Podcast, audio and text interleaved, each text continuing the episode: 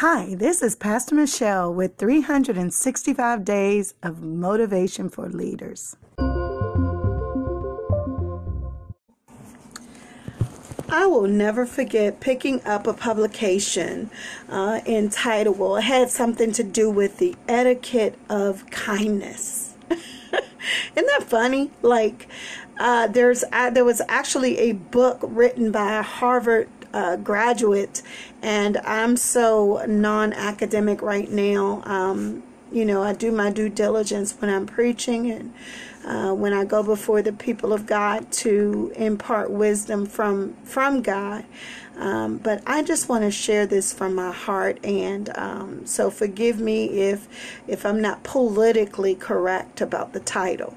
But I do remember that um, the book uh, had many different chapters about how to approach life and business with kindness. I was told once by someone that my kindness uh, toward people sometimes have or can be misconstrued uh, as um, uh, some sort of, you know, um, uh, what the word escapes me today, but as if it's it's disingenuous, I guess, but it's not. It's um it, it is who I am. It is who I have perfected uh, myself to be. I, I, I like to get rid of things that no longer serve me uh, well, and I like to be a person who floats around in freedom. You understand? You know, sometimes you can go through life and it will chip away at you, and you are lifeless, or you find yourself really uh, uh, void of any enthusiasm or strength because you're always weighted down by life. It's really important that we learn how to embrace kindness and to be courteous whenever possible. It's not going to always be possible, guys. That's the interesting thing about starting your life over or doing something you've never done before.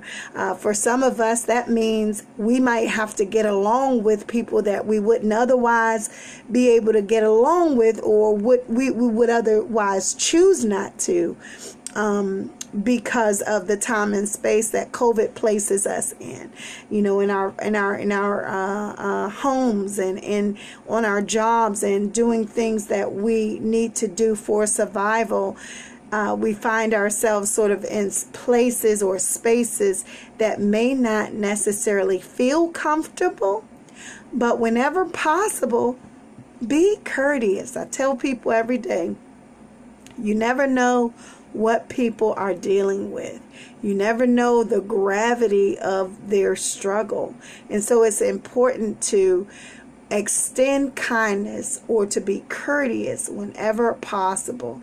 You don't know what that that uh, uh, gesture or kind uh, word just might do for someone.